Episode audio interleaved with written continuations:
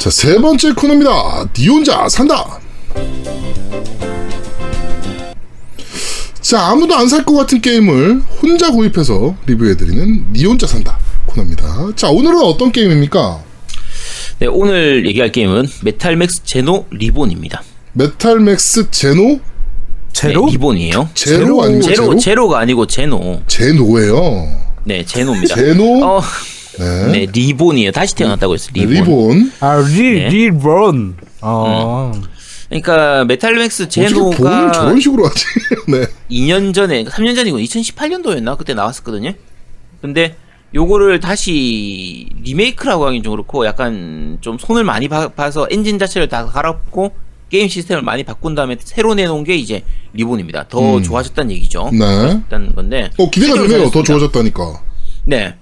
일단 오늘 결론만 먼저 말씀드릴게요. 어, 이 마- 길게 좀 자질구레하게 듣기 싫다 그러면 요것만 딱 들으시면 됩니다. 30초만 들으시면 돼요.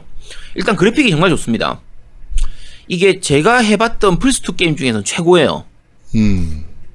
그러니까 플스2 연출이 게임 조금- 중에선 응, 플스2 게임 중 이제 와서 이게 플스4로 나, 잘못 나왔는데 네. 실제로 플스2 게임이에요. 그래서 플스2 게임 중에서는 최고 수준입니다. 정말. 그러니까 연출이 조금 구려서 그렇지 네. 디테일이라든지 프레임은 굉장히 좋은 편이고요.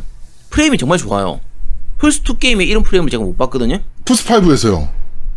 그치 저는 플스5로 했기 때문에 어, 일단은 플스4로 나온 게임입니다. 그리고 네. 캐릭터 일러스트가 조금 구리고 이제 3D 모델링이 조금 약간 별로긴 한데 네. 그래픽은 정말 좋아요. 플스2 게임 중에서. 그치? 네. 플스2 게임 중에서. 그다음에 움직임이 조금 어색하거든요. 네. 색깔 색감이 너무 좀 구려 칙칙해요. 음. 근데 그래픽은 정말 좋습니다. 플스2 게임 중에서. 그쵸? 자 여기까지만 아시면 됩니다. 여기까지만 아시면 되고요. 뭐, 방송 다 했으니까 이제 가셔도 되는데 어, 몇 가지만 몇 가지만 좀 더 말씀드리면 제가 엔딩을 봤거든요. 네. 제가 엔딩 보고 이렇게 감동적인 건 거의 한 20년, 한 25년 만에 처음인 것 같아요. 음. 딱 엔딩 보면요 글자 몇 개 나오고 끝입니다. 아. 아직 여행은 끝나지 않았다. 뭐 그런 느낌 있잖아요. 약간 그런 건가요? 그 오락실에 보면 음, 그뭐 보글보글 같은 경우가 대표적이잖아요. 음. 엔딩 딱 나오면 끝난 줄 알았지? 다시 시작한다? 약간 그런 느낌인가요? 다시 다시 시작한다 이러면 차라리 다행이죠. 너의 그 여정은 끝나지 않았다 이런 걸로 나오고 그냥 이게 페미컴 때 게임 엔딩 보면 진짜 글 한 세 줄 나오고 끝 이런 경우가 되게 많았거든요. 그렇죠, 그렇죠. RPG 같은 경우들도 그런 경우들이 있었으니까. 그쵸. 그런 경우 있었죠. 근데, 그니까 하다못해, 예를 들면, 공주를 구해서 공주를 구한 장면이라도 이렇게 위에서 이렇게 공주 안고 팔딱팔딱 뛰는 이런 거라도 좀 넣어주면 더 좋은데, 네.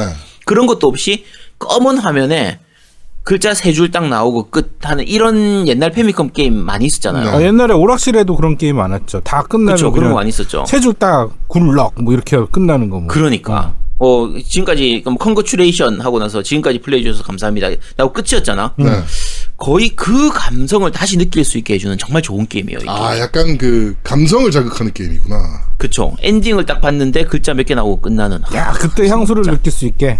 그쵸. 그때 향수를 느낄 수 있는. 심지어 옛날 오락실 게임인 수왕기 같은 경우는 음. 엔딩 컷이 안 돼, 안 돼. 스포라니까, 그 스포. 수왕기가?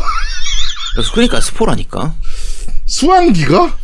야, 수왕기 엔딩이면 진짜 전설적인 엔딩이고요. 정말 연출 좋은 엔딩이죠. 그렇죠. 예. 메탈맥스하고 비교는 엔딩, 됩니다. 반전을 거듭하는 엔딩이잖아요. 그쵸. 네, 요런 걸로 하시면 안 되고. 그러니까 이게 플스, 플스2 게임이긴 하지만 약간 레트로한 느낌으로 해서 페미컴 정도의 감성을 이렇게 느끼게 해주는 음. 그런 레트로 게임이라고 생각하시면 됩니다. 어, 자, 일단 메탈맥스 시리즈 자체를 좀 먼저 말씀드릴게요. 네. 혹시 두 분 메탈맥스는 안 해보셨겠죠, 당연히? 네, 뭐 아저씨님도 원래 안 살 거였는데 팀망치님이 주셔서 하신 거잖아요. 아니, 그건 이번 작이고 네. 메탈맥스 기존 원래- 메탈맥스? 예, 네, 기존 메탈맥스. 근데 나는 이 메탈맥스 예전에 한 거 같아. 그 강아지 뒤에 이렇게 어, 총 맞아, 맞아. 달린 애가 맞아요, 나오지 않아? 네, 맞아요. 계속 나오지 않아? 매 시리즈마다? 네, 이번 작에도 나와요. 지난작이 안 나왔던 것 같은데. 아, 메탈맥스 제노가 안 나왔던, 나왔었나? 내 기억이 잘 안 나는데. 그거만 이게- 기억나. 어, 그런 그쵸. 거. 걔, 걔- 걔가 굉장히 좀 특징적인 애죠. 그쵸. 예전에는 아예 그 기계같이 개조를 해가지고 됐었는데 지금은 그냥 등에다가 기관총 메고 다니는 음, 메고 이런 다니는. 느낌으로 나오거든요. 음. 근데 이게 페미컴이나 슈페 시절에 JRPG 많이 했던 유저들이면 진짜 잊을 수 없는 게임입니다. 정말 잘 만든 게임이었거든요. 네. 이게 그 당시에 데이터 이스트에서 나온 게임이었는데 제작은 크레아테크라고 하는 곳에서 만들었어요. 크라이텍 말고 크레아테크입니다. 크레아테크. 네, 크레아테크에서 만들었던 건데 이 시절의 데이터 이스트가 진짜 병맛 게임을 정말 잘 만드는 회사였어요. 음. 그러니까 약 빨고 만든 게임들 정말 많았어요. 우리가 오락실에서 했던 게임들 기준으로 하면 국내에는 거의 안 들어왔는데 트리오 더 펀치라고 해서 나중에 플스2로 이식됐던 게임이 있거든요. 네. 액션 게임인데 진짜 자, 이런 자세 취하는 그런 게임이라 정말 재밌었어요. 재밌는 게임이고 데저트 어슬트 같은 4인용 게임인데 람보 같은 게임 그것도 음. 있었고 다이어트 고고라는 게임 혹시 아세요? 다이어트 이게- 고고요? 네, 이게 그 스노우 브라더스 브로스 있잖아요. 스노우 네. 브라더스. 이거의 거의 표절작에 가까운데 스노우 브로스는 눈덩이, 눈덩이를 집어 던져서 상대방을 눈사람으로 만드는 그런 게임이잖아요. 네. 그렇게 해서 죽이잖아요. 얘는 먹을 걸 던져, 전- 던져서 상대를 배가 터지게 만들어서 죽이는 거야. 음. 우리가 죽을 때도 마찬가지예요. 그런 식으로 죽는. 그러니까 다이어트를 해야 된다. 다이어트 안 하면 죽는다는 걸 보여주는 어, 다이어트 권장 프로 게임. 다이어트 고고라는 게임이 있었거든요. 그래서 저는 요런 데이터 게임도 이스트 있고, 하면은 카르노브. 카르, 카르노브? 네. 체르노브 아니야? 카르노브도 있어요. 그 카르노브 뭐였지? 약간 알라딘 같이 생긴 똥- 아. 똥땡이 아저씨 나와가지고 네네네. 네, 있었죠. 그 게임에. 그게 그게 제목이 카르노브였나? 네, 그 카르노브였어요. 그렇군요. 네. 그것도 있었죠. 데이터 그러니까 이스트면 카르노브가 생각나고 체르노브라고 해서 체르노빌 배경으로 어 체르노브도. 있어요. 네, 체르노브도 있는 게임이고. 체르노브는 진짜 약간 미친 거 아니야 싶을 정도의 게임인 게 지, 제 이름 자체가 체르노브잖아요. 체르노빌이 생각날 수밖에 없단 말이에요. 네. 주인공이 방사능 맞아가지고 그러니까 핵 터져가지고 방사능 맞아서 슈퍼 초인이 된 거의 그런 설정이에요. 음. 근데 당시에 그렇게 어마무시한 사건이 전 세계적인 큰 사건이 있었는데 그거를 배경으로 희화화해서 게임을 만든다는 게 사실 말이 안 됐거든요. 게다가 이거 엔딩이 거의 거의 세계 멸망급 엔딩이라서 어쨌든 여러 가지로 말이 많았던 그런 게임입니다. 좀 근데 그런 거를 대놓고 했던 게 이 데이터 이스트거든요. 네. 그래서 사실 데이터 이스트는 다음에 기회가 되면 트위치로 하든지 뭐제 트위치로 하든지 본 여기 겜덕장 본방에서 하든지 한번 특집을 한번 하도록 할게요. 아 데이터 이스트의 최고 명작 있네. 뭐 말이요? 스타디움 히어로. 그치 신야구라고. 어 신야구. 스타- 네. 최고 명작 그거- 게임이지 사실 데, 데, 데이터 이스트에. 데이터 이스트는 게임 많습니다. 다이너마이트 아, 제목이 기억이 안 나네. 어쨌든 그것도 있고 많아요. 많이 있는데 어쨌든 그건 다음에 한번 소개를 하도록 하고요. 네. 어쨌든 이 데이터 이스트의 그 당시 그러니까 이게 병맛 게임이라고 해서 재미가 없는 게 아니에요. 진짜 high quality 병맛 게임을 만들거든요. 음. 그래서 이 당시의 데이터 이스트에서 나온 게임답게 이 메탈 맥스도 약간 astral했던 게임입니다. 정말 특이했던 게임이에요. 자, 제목 보면은 아실 수 있을 텐데, 자, 이게 포스트 아포칼립스거든요? 네. 제목이 메탈맥스예요. 혹시 영화 생각나는 거 없어요? 매드맥스지. 그쵸, 매드맥스잖아요.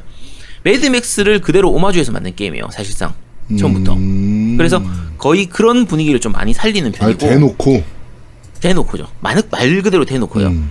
이게 제작이 미야오카 히로시가 만든 건데 이 사람이 원래 초기 드래곤 퀘스트 그러니까 그 로토 시리즈 로토의 문장 시리즈를 했던 그 그러니까 드래곤 퀘스트 1, 2, 3 패미컴 시절에 요때 이제 참가했던 제작에 참가했던 사람이거든요. 네. 근데 RPG는 계속 만들고 싶은데 드래곤 퀘스트는 이제 지겨운 거야. 음. 그래서 회사 때려치우고 나와가지고 만든 게 이 메탈맥스예요. 잘못된 선택을 했네. 어, 뭐 그렇다고 볼 수도 있긴 어, 하죠. 드래곤 퀘스트 계속 했었어야지. 그렇지. 차라리 그렇게 해서 남아있었지. 그랬어. 어. 그러니까 이게 드퀘가 만들기 싫었던 게 있다 보니까 어, 게임 자체가 사실 드퀘 영향을 좀 받기는 했는데 음. 일부러라도 드퀘스럽지 않게 드퀘하고 좀 대립각을 세우는 방식으로 게임을 만들었었어요. 드퀘가 요렇게 만든다라 그러면은 아 난 저렇게 만들 거야라고 다른 방향으로 만들고. 그러니까 예를 들면 전투 화면이 드래곤 퀘스트는 기본적으로 1인칭에서 적을 보고 만들자 이렇게 나오는 전투 화면이잖아요. 네. 요 메탈맥스 같은 경우에는 side view 방식이에요. 그러니까 파이널 판타지처럼 파이널 판타지 옆- 방식. 네, 옆에서 보면서 오른쪽에는 우리 편 우리 팀 있고 상- 왼쪽에는 적 이렇게 보이는 이런 형태고 네. 이제 그런 side view다 보니까 왼쪽에 적을 좀 크게 그리면 이제 대형 적 몬스터, 보스 몬스터는 이렇게 크게 보이는 이런 식으로 해서 나름대로 자기만의 색깔을 좀 가지고 있었고요. 자, 드래곤 퀘스트는 환타지 세계관이잖아요. 그렇죠. 그러니까 이거는 일부러 포스트 아포칼립스로 SF적인 그런 느낌으로 만들고 아예 처음부터 탱크에 타고 이런 게 있었어요. 음. 그래서 어떻게 보면 지금 메탈맥스의 그런 느낌을 이미 그때 처음 초기작부터 이미 만들어줬던 거죠. 음. 그래서 나름대로 좀 특이했는데 솔직하게 말하면 저 같은 경우에는 패미컴판 1편은 거의 제대로 못했어요. 요건 제가 친구한테 빌려서 하긴 했는데 당시에는 일본어도 자- 잘 몰랐던 데다가 이때 패미컴 게임 치고는 한자가 좀 많이 나오는 편이었거든요. 몇 년도에 나온 거죠? 그러면 이게 90년도? 91년도? 91년도 그때쯤 됐던 것 같은데? 메탈맥스 거의 패미컴 네, 한 그때쯤 됐던 것 같아요. 91년도네요. 91년도. 네, 그쯤 됐을 거예요. 제가 거의 초등학교 끝날 때, 거의 중1 들어갈 때 거의 그때쯤 했던 걸로 기억하거든요. 음. 그러니까, 어쨌든 좀 오래된 게임이었는데, 어, 1편이 나중에 리메이크가 돼서 나옵니다. 그러니까 슈퍼패미컴으로 메탈맥스 리턴즈인가 해가지고 이렇게 나왔거든요. 근데 2편이 먼저 나오고, 그 다음에 메탈맥스 리턴즈가 나왔는데, 제가 개인적으로 제일 재밌게 했던 건 슈퍼패미컴의 2탄이었어요. 2탄이, 2편이 정말 명작이었습니다. 음. 그래서 아까 말한 그 강아지 등에 기관총 타고 다니는 것도 다 나오고 굉장히 잘 만들어져 있었고요. 네. 그래픽도 괜찮은 편이고 전투나 시스템이나 이런 것들 전부 다 전반, 전반적으로 굉장히 괜찮은 편이었는데 네네네. 나중에 이게 2편이 GBA로 이식이 됐거든요. 게임보이 어드밴스로 이식이 됐는데 오. 그건 좀 별로였어요. 그건 약간 망작이었고. 그러니까 얘가 시리즈 자체가 몇 개 없는데 계속 리메이크하고 remaster하고 이런 걸 계속 많이 하는 편이었어요. 음. 근데 그러네. 좀 지금 잘 리스트 보니까 음. 메탈맥스 2, 그다음에 메탈맥스 리, 메탈맥스 리턴즈가 이제 슈퍼 패미컴까지. 리턴즈가 네 1편의 리메이크고요. 네. 그다음에 GBA로 메탈맥스 2, 그다음에 두 개가 나왔을 거예요. 어, 개. 어. 네, 두 고칠 개 자 써가지고 플스 개가 나왔어요. 2로 메탈맥스 모래 아 모, 메탈사가 모래먼지의 사슬. 그러니까 플스 2하고 닌텐도 DS로는 둘 다 메탈 사가라는 제목으로 나왔어요. 네. 그러면서 되게 웃긴 게 음. 3가 메, 이제 DS로 나왔거든요. 네네. 근데 갑자기 뜬금없이 2 Reloaded라고 그래가지고 DS로 또 음, 나왔고. 그러니까 그런 거 이상한 걸 자꾸 내. 좀 이상하게 내네, 얘네 게임. 계속 울궈먹고 하는데 이게 왜 그렇게 되냐면요. 아까 데이터 이스트- 이스트에서 만들 그 소속으로 만들었다고 했잖아요. 네. 데이터 이스트가 망했잖아. 어. 망하면서 이거 판권이 엔터브레인으로 넘어가요. 음. 근데 엔터브레인은 사실 게임 회사가 아니란 말이에요. 네. 엔터브레인은 게임 출판사거든요. 그러니까 엔터브레인 다들 아시겠지만 패미통 만드는 회사입니다. 패미통 만드는 출판사예요. 그리고 엔터브레인이 또 나중에 돈이 없어가지고 그게 아스키와 같이 합쳐졌는데 네. 얘들이 나중에 카도카와 쇼텐으로 이제 인수, 인수가 됐단 말이에요. 카도카와 게임즈. 네, 그러니까 카도카와 쪽으로 아니 카도카와 게임즈는 카도카와 소속에 있는 게임 회사고요. 네. 카도카와 쇼텐이 아예 그러니까 코- 카도가 각천서점. 아, 여기가 이제 일본 지금 라, 이트 노벨 최대. 출판사 회사란 말이에요. 그러니까 이런 식으로 해서 하는데 사실은 카도가와도 별로 돈이 없습니다. 그러니까 우리가 이 덕후들은 카도가와가 어마무시하게 대단한 회사라고 느껴지거든요. 음. 근데 실제로 카도가와는 시총 자체가 2조도 안 될 거예요. 한 1조 얼마 이 정도밖에 안 되는 회사거든요. 그리고 뭐 예를 들면 차라리 쇼가쿠관이 있잖아요. 소학관 같은 소학관. 그쪽 계열들. 네. 그쪽이 오히려 더 크고요. 이 카도카와는 그렇게까지 크진 않습니다. 음. 그리고 돈이 별로 없어요. 근데 카도카와 소속으로 게임을 만들다 보니까 카도카와에서 나오는 게임들은 대부분 전반적으로 좀 저예산 저퀄 게임들. 네, 저퀄의 저예산의 B급하고 C급을 오가는 거의 그런 게임이 많이 나오거든요. 네. 그러니까 거기서 이거 게임을 만드니까 그 뒤에 나온 시리즈들 메탈 사가든 뭐 메탈맥스 포든 다 좀 전반적으로 수준이 좀 많이 떨어졌었어요. 그냥 그냥 그런 수준의 게임들만 나온 거군요. 그쵸. 그냥 한번 그냥 어차피 한 2, 3만 장만 팔자 거의 그런 느낌으로 나오는 게임들이라 네. 그리고 대작은 절대 아니고요. 그냥 본전만 찾아도 다행이다 하는 거의 그런 수준이었고 야, 근데 그러기엔 너무 많이 냈어. 3DS로 4까지 냈고, 그 다음에 스마트폰 게임도 두 개나 냈고요. 네, 스마트폰 게임을 많이 냈었어요. 그러니까 휴대폰 어. 게임들, 뭐 피처폰 게임 이런 것들 좀 냈는데 그건 제가 못 해봐서 제가 말씀을 못 드리겠고요. 어, 일단 어쨌든 플스 4로 내놨던 게 이제 제노인데 메탈맥스 네. 제노거든요. 네. 이게 역대급으로 꼽힐 만큼 망작이었습니다. 그러니까 기존의 메탈맥스의 RPG로서의 재미가 거의 다 사라진 상태고, 그러니까 메탈맥스 시리즈는 포스트 포스트 아포칼립스에서 이제 뭐 탱크 가지고, 그러니까 탱크가 거의 좀 identity예요. 음. 그래서 전차를 개조하고 전차에 있는 뭐 여러 가지 시스템을 고치고 이렇게 하면서 강화시켜 나가가지고 진행하는 이게 메인인데 제노 같은 경우에는 그런 재미가 좀 많이 사라졌었거든요. 많이 간략 간략화 시켰었어요. 좀 네. 심플하게 만들어서 캐주얼하게 만들려다 보니까 좀 심플해지는데 제노 같은 경우에는 그래픽이 많이 구렸거든요. 그, 제노는 거의 플스 원 그래픽 느낌, 거의 그런 느낌이었습니다. 그래서 어 여- 여러 가지 좀 욕을 먹다 보니까 이번에 나온 게 메탈맥스 제노 리본인 거예요. 그래서 엔진을 다 갈아엎고 그래픽을 충분히 좋게 만들어서 그래서 플스 2급의 거의 high quality 그래픽으로 만들어낸 게 이번에 메탈맥스 제노 리본입니다. 네. 자, 그런데 그래픽은 올리면서 게임은 더 간략해졌어요. 메탈맥스 제노도 심플했는데 리본은 더 심플해졌어. 음. 그래서 무기도 기본적으로 기관총, cannon, 그러니까 이 계열이 있긴 해요. 기관총, cannon, 특수무기 이렇게 있긴 한데 어 특성이 굉장히 약한 편입니다. 뭐 물론 이제 뭐 음파 공격, 뭐 불 공격, 화염 공격, 전기 공격 이렇게 속성이 있긴 하지만 거의 실제로 싸울 없는. 때는 네, 거의 의미를 느끼기가 힘든 정도 수준이고요. 왜 그렇게 나가는 거야 그러면? 그냥 그냥 만들어 놓은 거야. 있어 보이려고? 이- 이게 각 전차별로 무기를 다섯 개씩 장착할, 장착할 수 있어요. 음. 그러니까 보통 어떤 식으로 플레이를 하게 되냐면 그냥 all-in-one으로 해서 그냥 cannon도 달고 기관총도 달고 특수무기도 달고 이렇게 할 수도 있고요. 그 이제 내 버퍼 아이템 중에서 예를 들면은 cannon을 강화시키는 cannon 전체적인 cannon의 공격력을 강화시키는 이런 버퍼가 있단 말이에요. 네. 이런 게 있다 보니까 한, 기계 한 그 하나에다가 제- 전체 하나에다가 캐- 기관총만 다섯 개 달아버리는 거예요. 기관총에다가 불 속성, 물 속성, 번개 속성 뭐다넣 섞어가지고 음파 속성, 뭐 빔 속성 다 섞어가지고 무기 다섯 개 달아서 나중에 되면 또 무기 중에 그 기술 중에 뭐가냐면 전탄 발사가 있어요. 네. 다섯 개 한꺼번에 다 쏘는 어. 그냥 그런 식으로 쏴버리는 거야 거의. 그러면 그러니까 막 이렇게 게임을 하면서의 뭐 전략적인 전투나 뭐 이런 거에 대한 느낌은 거의 없겠네요. 그런 거는 느끼기가 거의 힘듭니다. 거의 힘들고 전투 방식이 이제 원래는 턴제 방식이었는데 이번 제노 리본 같은 경우에는 약간 실시간스럽게 바뀌었어요. 근데 실시간스럽기는 실제 정확히 말하면 ATB 방식 같은 거예요. 그러니까 내 차례 돌아오면은 시간이 잠깐 멈추고 ATV? 선택하고 이렇게 하는 거긴 한데 네 근데 ATV 전자드럼?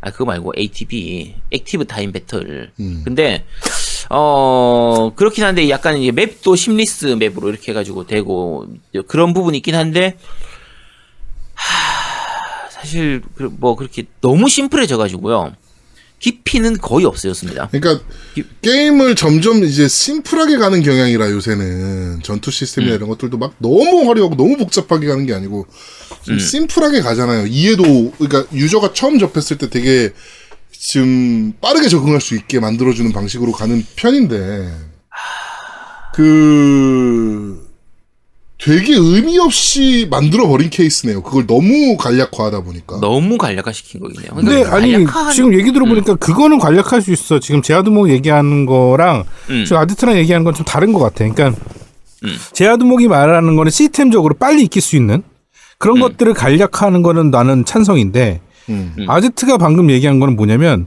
게임 안에 있는 여러 가지 속성들 그러니까 게임 안에서 뭐 파밍 요소가 됐든 뭔가 요소가 됐든 그게 단순해졌다는 얘기지. 어마무시하게 단순해졌어요. 그러니까 시스템이 그냥- 단순해진 게 아니라 아이템이 단순해진 거지. 그러니까 아까 말씀드렸잖아요. 전차를 강화시키는 게 있어야 되는데 이게 기본적으로 강화시키는 게 전차의 본체를 강화시키는 거하고 무기를 강화시키는 게 있거든요. 네. 예전 같은 경우에는 그게 좀 복잡했어요. 그래서 나만의 무기를 만들고 이런 게 있었는데 그러니까. 지금은 그러니까 시스템도 그 간략화되고 아이템도 어. 간략화됐네. 그 강화시키는 요소가 정말 심플하고 원웨이예요. 그냥 한 가지밖에 없어. 그냥 그러니까 특성이 아니, 없어지는 거지. 특성이 거의 없는 어. 거야. 특성이 거의 없고 캐릭터도 마찬가지예요. 캐릭터도 여러 명 나오긴 하는데 캐릭터마다의 차이가 거의 안 느껴져요. 특성도 별로 없고 음. 키우는 맛도 별로 없는 거야. 그러니까 skill tree 이렇게 찍는 것도 있긴 하거든요. 네. skill point 얻어가지고 그거에 따라서 이렇게 내가 원하는 skill에다가 점수 줘가지고 강화시키고 하는 그게 업그레이드 시키는 게 있긴 한데 아, 거의 의미가 잘 안 느껴지는. 그러니까 캐릭터마다의 차이가 잘 안 느껴지는. 어쨌든 엄- 어마무시하게 심플하고요. 전체 분량이 한 10시간이면 엔딩 볼 수 있는 수준이거든요. 어, 되게 짧네요. 엄청 짧습니다. 하긴 그런 게임이. 길면 또 그것도 고역이라. 이게 제일, 제일 큰 장점이에요. 짧은 게. 10시간이면 엔딩 볼 수 있다는 거. 이게 엄청난 장점이지. 근데 엔딩은 세 줄 나오고 아니 내가 뭐지 발할라 같은 경우는 엔딩 보는데 한 80시간 걸렸단 말이에요. 음, 이제 슬슬 지겨운 거야. 음, 근데 이건 10시간이면 끝나니까 얼마나 좋아. 그리고 quest하고 sub quest 이런 게 있긴 한데 사실상 sub quest가 거의 의미가 없다시피 하고요. 네. 어, quest도 그냥 심플합니다. 그냥 어디까지 가라. 가면 끝. 어디 가서 문 열어라. 문 열으면 문 열면 끝. 거기 가서 누구 데리고 와라. 그럼 데리고 오면 끝. 그냥 그게 끝이라서 길 헤매는 포인트 같은 게 있습니까? 끝 한 중간에 한 두 번 정도 있긴 해요. 길 헤매는 그러니까 포인트가. 네, 길을 헤매는 포인트가 중간에 어 아이템 네 그 네 개 조각 네 개를 주워 와야 되는 퀘, 그 퀘가 있는데 네. 그 네 개가 정확하게 어디 있는지를 안 가르쳐 줘요. 아, 애매하게 설명해 주는구나. 네, 애매하게 해요. 뭐 농장 근처에 있다. 뭐 이런 식으로 얘기하거나 아니면 뭐 어디 지하도로 가는 거기 근처쯤에 있을 것 같다. 뭐 이런 식으로 얘기를 하는데 거의 근데 헤맬 일이 별로 없습니다. 헤매, 거의 그냥 가야 될 곳은 말로 그러니까 정확한 지점을 이렇게 잘 찍어주는 것도 있고 지점이 안 찍어지더라도 말로 거의 글로 다 나오고 대사가 별로 없거든요. 대사가 거의 얼마 없습니다. 아마 한 A 전체 대사를 다 A4 용지로 적으면은 한 10장이면 다 적을 수 있지 않을까 싶을 만큼 정말 대사가 짧거든요. 네. 그래서 어그 어쨌든 다 설명이 나오기 때문에 뭐그 쉽습니다. 쉬운 편이고 서브 퀘스트도 아까 얘기한 것처럼 거의 의미가 없고 국내산 두어프님께서 그걸 길을 잃으시, 잃으시다니 역시 프로 길이라고. 어 아, 마- 제가 많이 안 헤맸어요. 한 시간 정도밖에 안 헤맸어요. 한, 그러면 한 시간 반? 한 시간 그 플레이 타임 반이면 10시간 중에 1시간 헤맨 거고 그렇지. 9시간이네요. 그 빨리 엔딩 보면 아마 8시간이면 엔딩 볼 수도 있을 거예요. 근데 어쨌든 할 게 별로 없어요. 할 게 별로 없어서 금방 엔딩을 볼 수 있기 때문에 최고의 게임 아닙니까? 음. 네, 아까 말씀드렸지만 플스2 최고의 그래픽을 자랑하는 정말 좋은 프레임의 높은 해상도. 이 정도 그래픽에, 이 정도 프레임, 이 정도 해상도를 가진 플스2 게임이 없어요. 정말 최고의 그래픽을 보여주는 네. 플스 5에서 음. 그치, 플스5에서. 네. 60프레임은 찍어주나요? 어, 거의 60프레임 나오는 것 같은데, 이거 보니까. 아, 그래요? 60프레임 나온 거, 네, 제가 플레이 해볼 때 굉장히 프레임이 부드러웠거든요. 아, 그러면 거의, 한- 네, 거의 60프레임 나온 거 같아요. 플스 5의 모든 사양을 다 땡겨 쓰나 보네. 그쵸. 아, 네. 그런 것 같아요. 그렇습니다. 네. 자, 이번 주 니 혼자 산다. 에서 소개해드린 게임은 메탈, 메탈 맥스 제노, 어, 리본이라는 게임. 다시 태어난 메, 메탈맥스 제노라는 게임입니다. 왜, 왜 다시 태어난 거야, 도대체. 누가, 누가 이거를 다시 태어나게 한 거야, 도대체? 그렇죠. 그렇습니다. 네. 하여튼, 어, 여덟, 길 안 헤매면 8시간이면 엔딩 볼 수 있는 게임이라 그러니까요. 뭐, 그렇죠. 야, 그, 이거 끝나는 마당에서 제가 말씀드리면 죄송한데요. 근데 재밌었어. 뭐야. 이거, 이거, 잠깐만. 이 정도면 소시오패스 아닙니까? 아니, 근데 이거, 팀덩치님이 후원해주셨던 거거든요. 네. 근데, 저는 하고 때려치려고 했는데, 팀덩치님이 요 시기에 후원해주신 게 이거하고, 저 뭐지? 그때. 매니터. 상어 게임, 상, 매니터하고 이렇게 후원해주셨는데, 둘 다 엔딩을 봤습니다. 어, 망작이라고 생각했는데, 하다 보면 약간 빠져들어서, 병맛스러운데 재밌는 어 그런 게임이라 그 약간 변태적인 취향 아니 잠깐 내가 변태라는 얘기는 아닌데요. 혹시라도 변태적인 취향이 있다라고 생각하면은 한 번쯤 해보셔도 됩니다. 뭐 그러면 저희 재미를 방송 느낄 수 들으시는 어, 저희 방송 들으시는 분들의 대다수는 이미 아제트가 변태인 거는 뭐 모르시는 바가 아니어서 이제는. 네 뭐 그 아이, 모르시는 사람 없잖아요 그 정도는 이제. 아니야. 어쨌든 아 예전의 메탈맥스 맛 기대하고 플레이하시면 안 됩니다. 그거는 안 되고 어쨌든 그냥 심플한 캐주얼 게임 즐기겠다 하시는 분들 내 취향이 특이하다 이러시는 분들은 해보시면 됩니다. 네, 알겠습니다. 자 이번 주 니 혼자 산다 메탈맥스 제노 리본 여기까지 하도록 하겠습니다.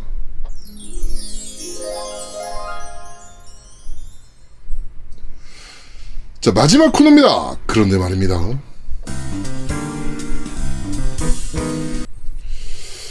자 이번 주 그런데 말입니다는 허벅지로 인한 허벅지에 의한 허벅지를 위한 어, 게임 어, 라이자의 아틀리입니다. 아지트가 그렇게 칭송해하지 않고 물에 젖은 모습을 보고 싶다고 외쳐댔던 야 야 잠깐 야 그런 식으로 말하면 안 되지. 물에 젖은 야, 너, 허벅지가 보고 싶다라고 야, 너 자꾸 허벅지를 돼.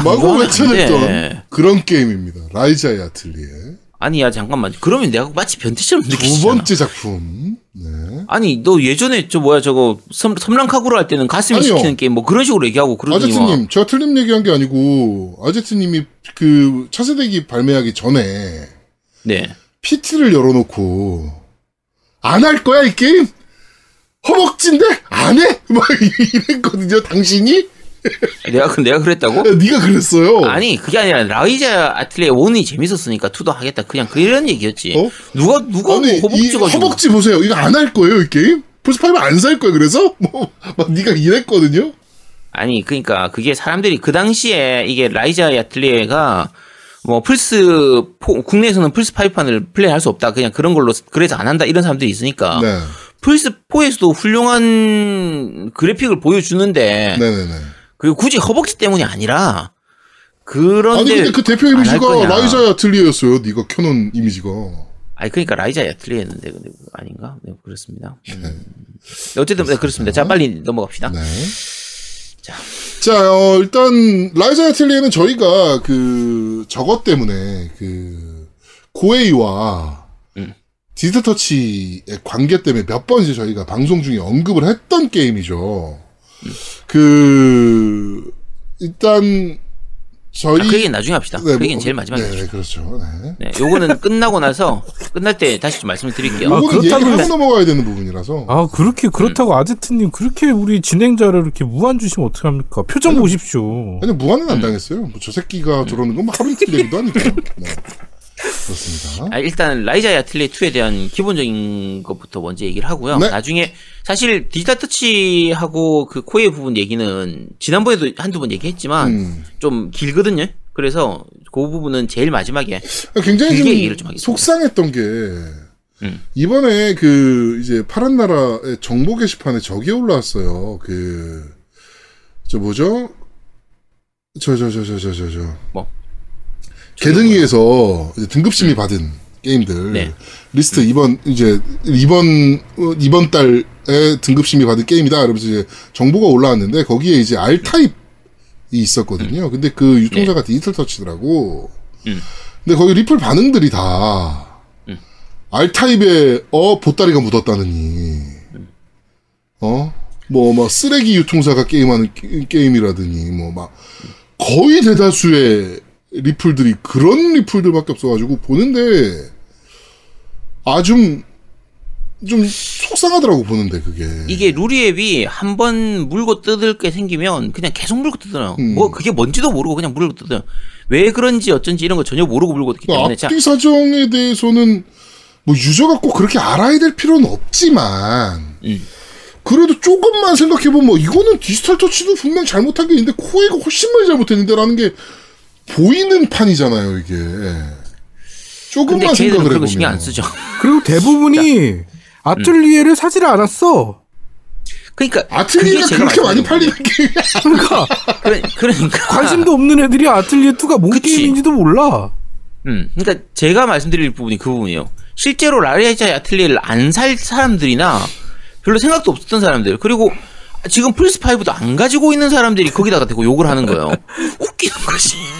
앞으로 살 플스5가 국내에 사람들. 몇대 팔렸는지 알면 깜짝 놀랄 걸 지금 자, 어쨌든 요 부분도 제일 마지막에 말씀드리겠습니다. 왜냐면 이게 요게 얘기를 해야 되는 이유- 이유가 플스4하고 플스4 파이판이 어떤 차이가 있는지를 얘기를 해야 네. 요게 플스 파이판이 필요한지 아닌지를 알 수가 있기 때문에 제일 마지막에 다시 좀 말씀 한번 드리겠습니다. 네. 자, 일단 라이자 야틀레 2를 저희가 말씀드릴 텐데 저희가 원에 대해서는 184화에서 이미 리뷰를 했었습니다. 음. 그래서 일단 오늘은 1편하고 이 1편에서 이미 어느 정도 얘기를 했으니까 1편 얘기를 간단하게 하고 1편하고 이 차이점 중심으로 좀 말씀을 드릴게요. 네. 자, 어, 제아동님은 이거 거의 안 했죠? 네. 저는 아제트님이 자, 하지 말라 그랬잖아요. 아씨, 됐, 그만해. 때려쳐, 씨. 자, 그럼 1편은 아니 했어요. 네 1편은? 입으로 하지 말라 그랬어. 아, 그래, 알았어. 됐어. 그만해. 이제 그만 좀 해. 지겨워 죽겠다. 자, 1편을, 1편은 했어요, 그러면? 아니요. 우리가 1편 리뷰를 했잖아. 네. 1편이 어떤 거인지 혹시 기억나세요? 어떤 내용이었는지? 아니요. 아씨. 야, 1편 하라고 내가 안 했냐? 어. 야, 하지 말란 얘기는 듣고 하란 얘기는 안 들어? 야, 1편 하라는 얘기 네가 안 했는데? 했어. 자, 1편 같은 경우에는 주인공이 라이잘린 스타이, 스타우트가 주인공입니다. 줄여서 이제 라이자라고 부르는데 네. 여기 아틀리에 시리즈 중에서는 주인공이 종종 이런 식이 나와요. 그러니까 뭔가 복잡하고 대단한 이름이 본명이고 줄여서 애칭으로 부르는. 이게 특히 아란드 시리즈가 이런 애가 많거든요. 음.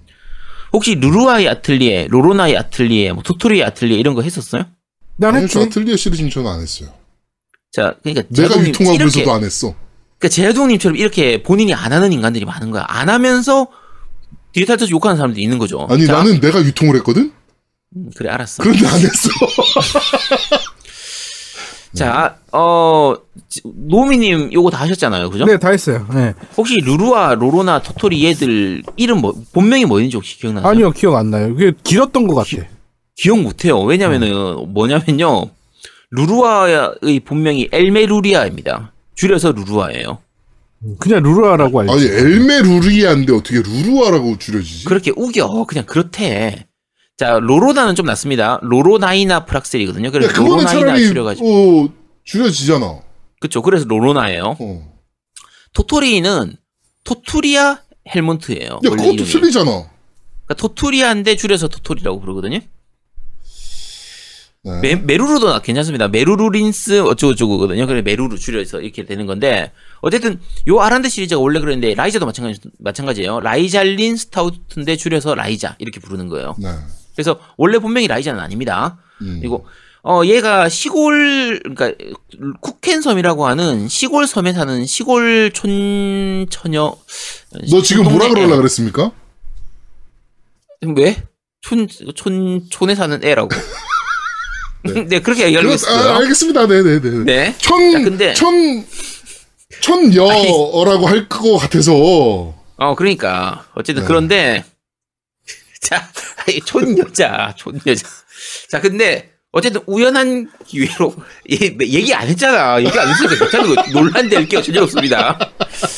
아니, 거기서, 어, 촌, 이러길래, 네. 알겠습니다. 네. 이- 우리, 우리 방송 여자들은 잘 안 듣죠? 만지장님 여잔데요?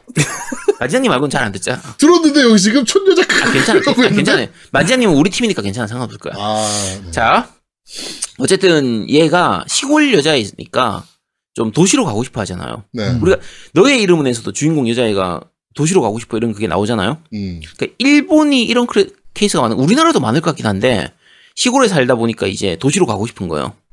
이게 시골이 의령 정도쯤 되면은 도시로 안 가고 싶을 거 아니야. 의령이 얼마나 좋으냐. 아, 그 좋아. 의령은 천국이지. 그치. 게이머들의 천국인데, 의령은. 그러니까 이게 근데 다른 시골 마을 특히 이제 섬이다 보니까 섬에 이렇게 있으면은 좀 시골 도시로 가고 싶은 그런 마음이 있을 거 아니에요. 그래서 뭐, 요 주인공인 음. 이예 라이자도 도시로 가고 싶어 도시로 가고 싶어 이렇게 하던 시골 사는 애인데 여러 가지 그 속에서 모험을 겪으면서 마지막에 가서는 야 우리 마을도 좋구나 우리 마을도 살기 좋아 이러면서 적응하게 되는 대략 그런 내용입니다. 뭐라고?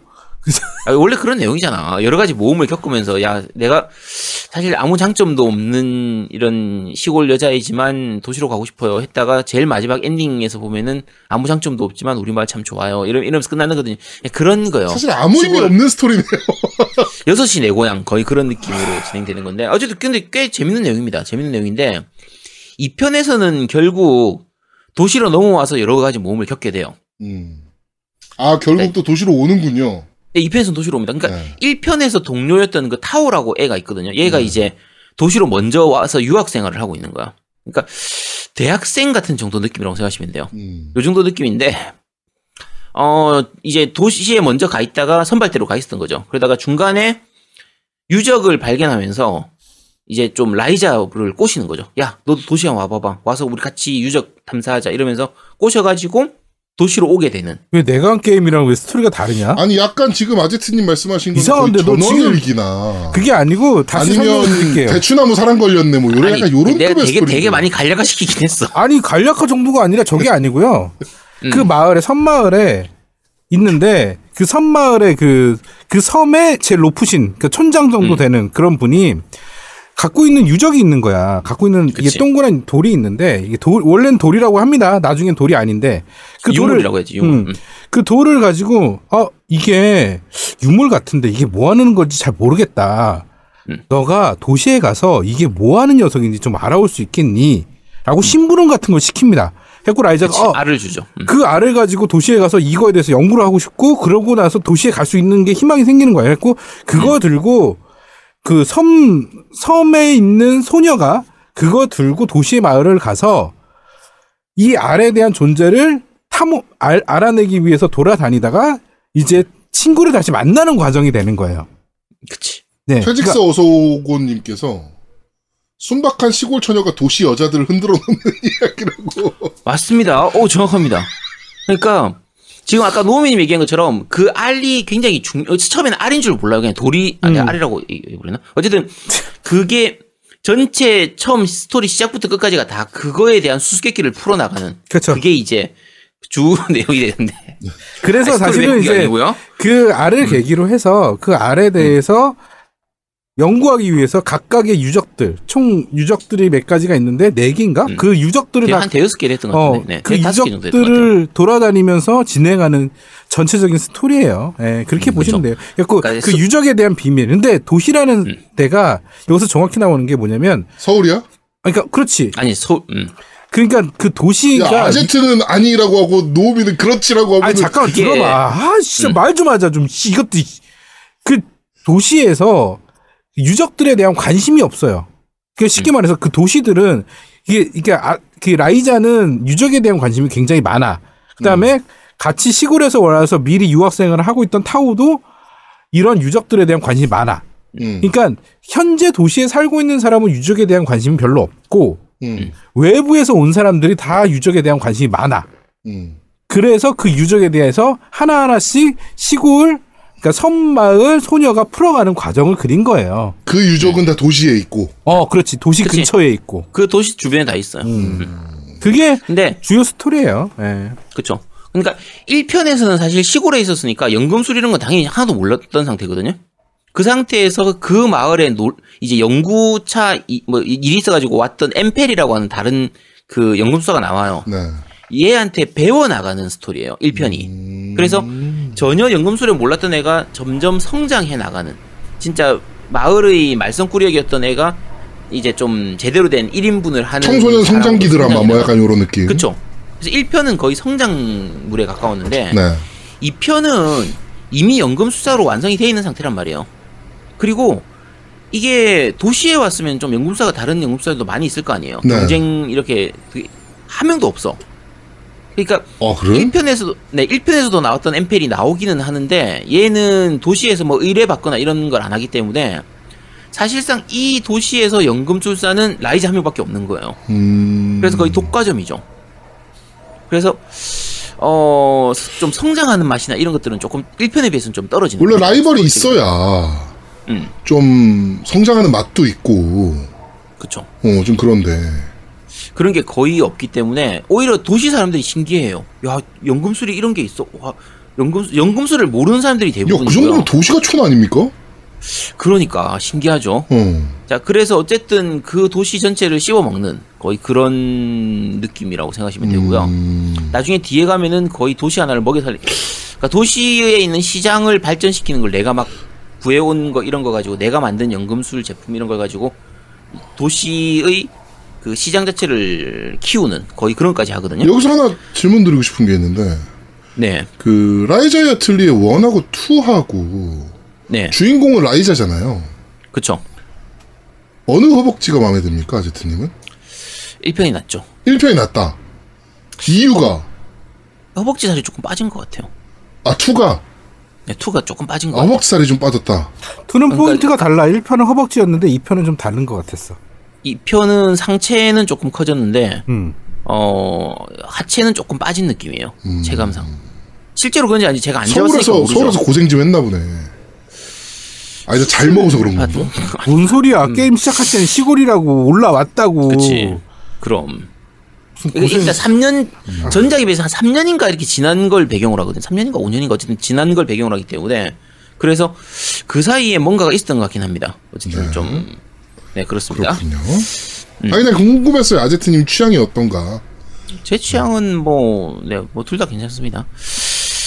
자, 라이자가 굉장히 잘 빠진 캐릭터예요. 진짜 잘 만들어진 잘 캐릭터라서. 빠진 캐릭터니까 되게 아 네가 잘 빠진 캐릭터라고 그러니까 되게 이상하게 느껴지는데? 캐릭터를 잘 뽑았다고. 왜? 어, 자, 어쨌든 네. 그렇습니다. 네. 이 매력적인 캐릭터예요. 잘 만든 캐릭터고. 알겠습니다. 자, 어 그리고 일단 어차피 이게 아틀리에 시리즈이기 때문에 음. 연금술이 주 메인이 되잖아요. 그렇죠. 근데 연금술이 전작에서도 되게 편해, 편하게 바뀌었었어요. 그러니까 그 전작들에 비해서 라이자 야틀리의 원 이전작들에 비해서 이 라이자 야틀리의 원이 굉장히 연금술이 편해졌었거든요. 레시피 만드는 것도 편하고. 네. 그러니까 스토리 진행하다 보면 기본적인 레시, 레시피는 다 얻을 수 있고 그 레시피를 바탕으로 해서 이렇게 새끼 치듯이 파생되는 레시피를 추가로 얻는 거의 그런 방식으로 진행이 됐거든요. 음. 그리고 어 재료 같은 경우에도 밖에서 다 얻는 게 아니라 뭐 상점에서 살 수도 있고 상점을 발전시켜 가지고 상점에서 또 이제 제품들이 더 파- 취급하는 제품이 더 늘어나기도 하고 또 나중에는 복제하는 것도 가능해요. 음. 아이템 복제 이런 것도 있고 해서 어쨌든 얻을 수 있는 방법도 많고 가격도 그렇게 비싼 편이 아니기 때문에 전반적으로 편의성이 되게 좋은 편이었고요.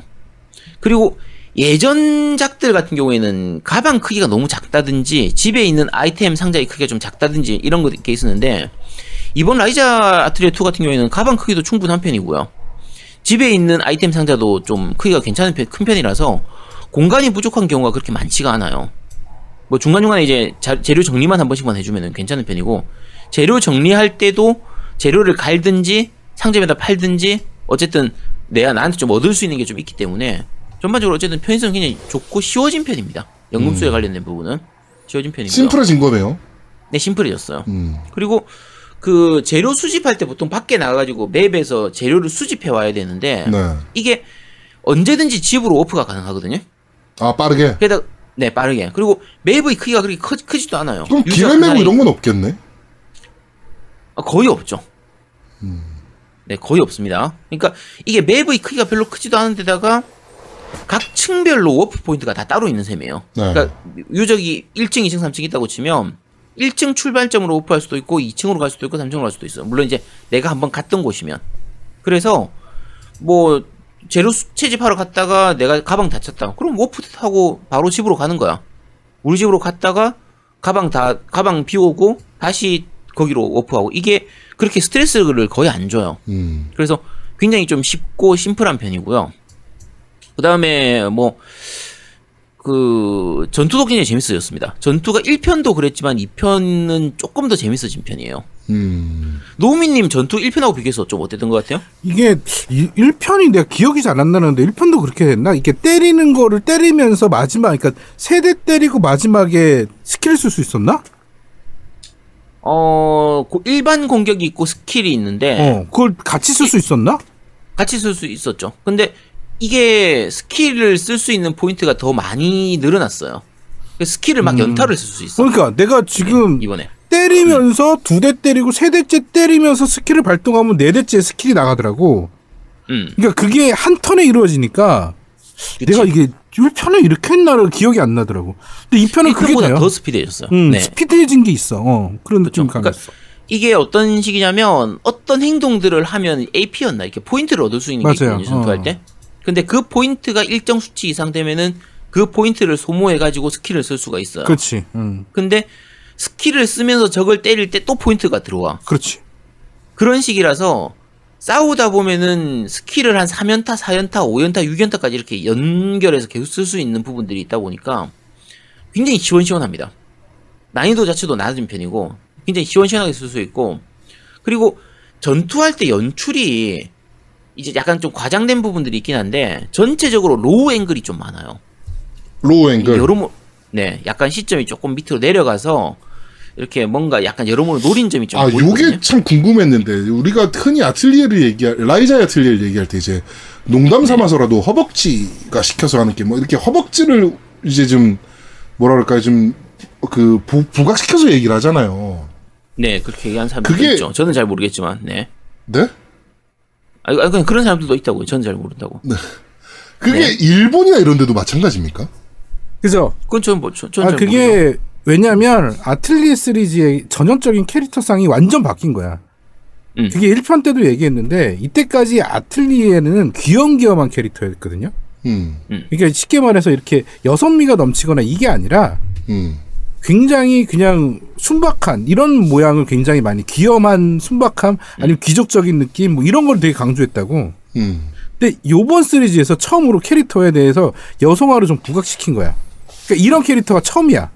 아틀리에 시리즈 중에. 그래서 그 캐릭터성으로 성공한 게임이에요.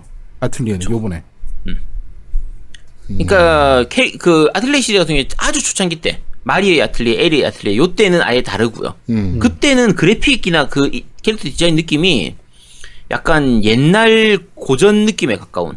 그러니까 그래픽 이런 감그 음. 이제 일러스트 감각 자체가 그러니까 알폰소 무아 그림 같은 거의 그런 느낌에 가까워요. 음. 그- 그 약간 아르누보 화풍 같은 그런 느낌에 가깝거든요. 근데 그게 중반쯤으로 넘어오면서 흔히가 우리가 보는 이제 소피 아틀리, 아란드의 아틀리에 시리즈도 좀 다르고 소피의 아틀리에, 피리스의 아틀리에 그 시리즈도 다르긴 한데 전반적으로 귀여운 느낌에 가까웠거든요. 네. 근데 라이자의 아틀리에는 느낌이 좀 많이 달라졌습니다. 음. 훨씬 발랄해지고 이런 느낌이 좀 달라져 가지고요.